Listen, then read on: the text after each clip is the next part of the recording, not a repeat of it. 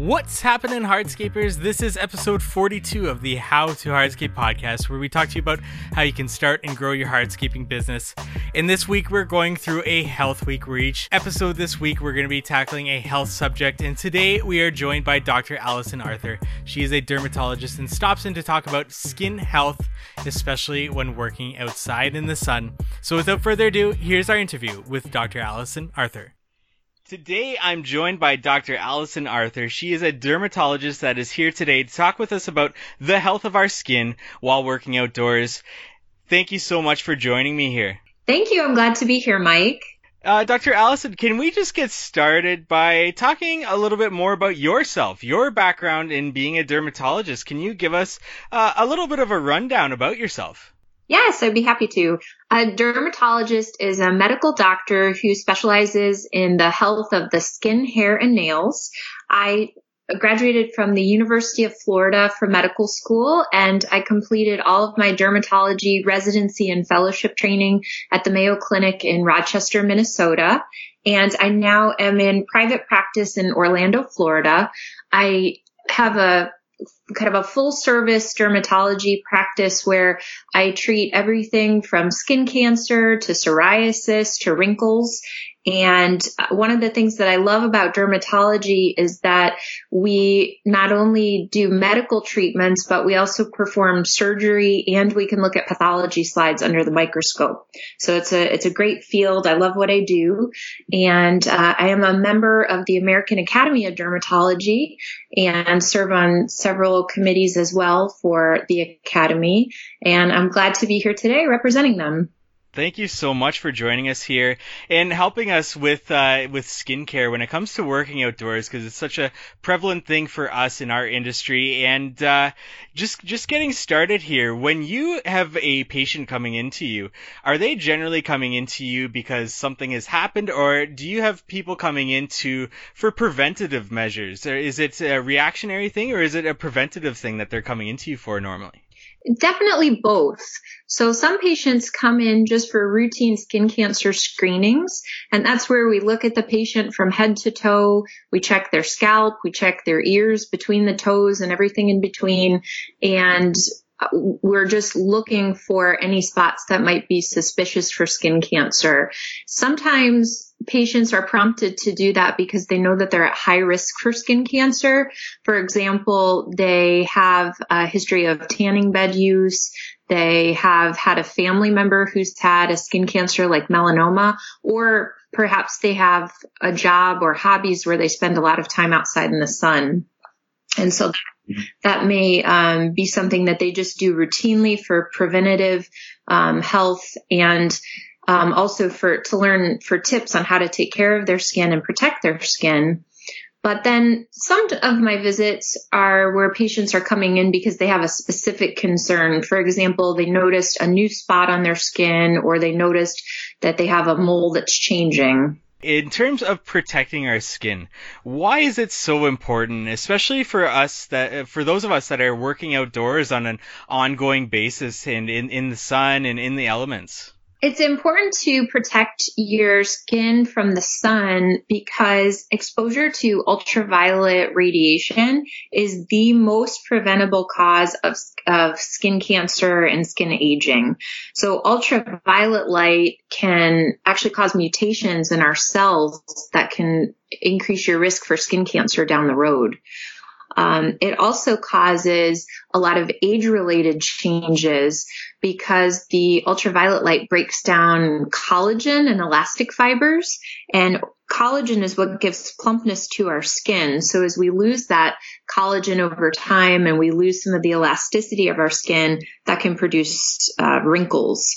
Um, it also can cause brown spots, skin discoloration. The skin can become more fragile and, and bruise easily in areas that have had a lot of chronic sun exposure when it comes to sun exposure, is this only when uh, the sun is out, when we're working outdoors, or will we experience the, the same negative effects from these ultraviolet rays uh, when it's cloudy, when you don't see the sun, or maybe even when you're in, in the truck driving around for the day? Uh, is this is this going to be protecting us when you know the clouds are blocking out the sun, or when we're in the truck? That's a great question. The ultraviolet rays absolutely penetrate through the clouds and also can come through the glass in, in the truck. And so you really have to be careful all of the time, no matter what the weather looks like. I've seen some of the worst sunburns after cloudy days because patients say that they forgot about their sunscreen or they didn't realize that they had to keep their skin protected because it wasn't sunny. Now, these effects, you talked about some of these negative effects when it comes to ultraviolet rays. Now, are these effects, are they reversible when, say, you know, we start to notice them? And in terms of noticing them, what what should we be looking for in our skin? Because I mean, as we get older, we start to see our skin change a little bit here and there. Maybe a mole pops up. How do we know that these effects are are happening? That we should see a der- dermatologist? Great questions. I'll try to break it down a little bit. So first, we, we can talk about the age-related skin changes. And so yes, age-related skin changes caused by ultraviolet light can be partially reversible. Um, for example, there are treatments that we can do such as laser treatments or chemical peels to try to erase some of the effects of the sun damage and eliminate brown spots or try to stimulate some new collagen to grow. But certainly this is a situation where uh, an ounce of prevention is worth a pound of cure.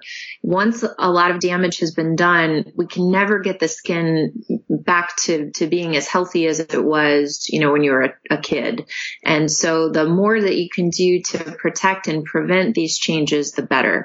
Um, with regards to some of the changes that can lead to skin cancer, uh, sometimes patients will notice some precancers develop and these can be pink spots that have a rough or crusty texture.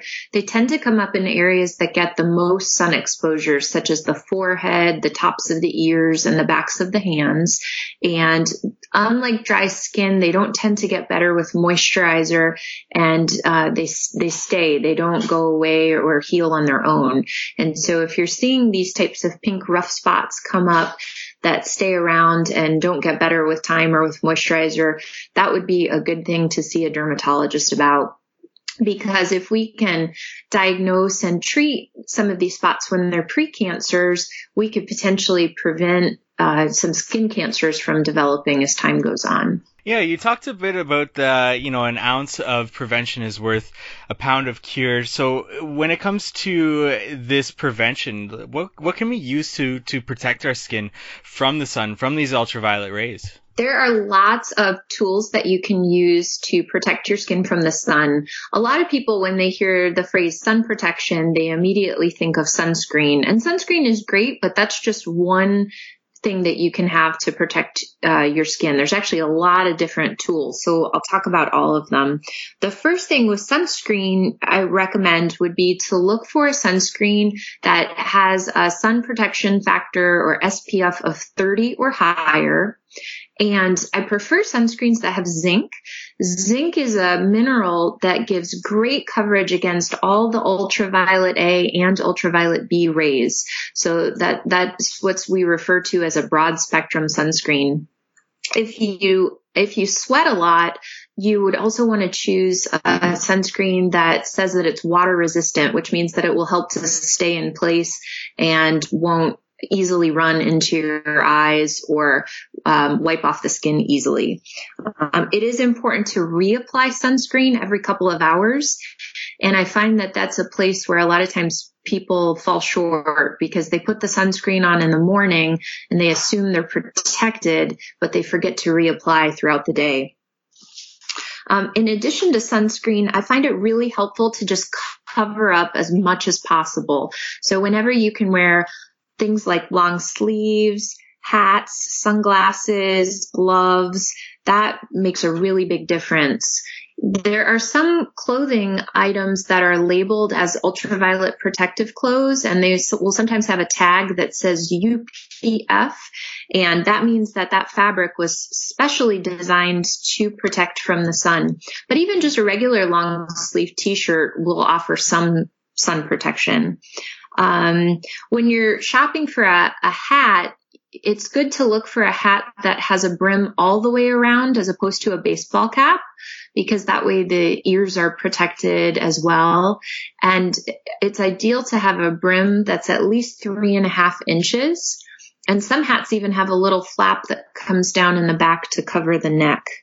Oh, additionally, don't forget a lip balm with sunscreen. A lot of times the lips are neglected and if skin cancer develops on the lip, they can be aggressive because of the lymphatic drainage from the lower lip. And so there's more of a risk that skin cancer on the lip could spread to the lymph nodes. So it's always important to have a sunscreen with or I'm sorry, a lip balm with sunscreen. HelioCare is something that you might not have heard of before.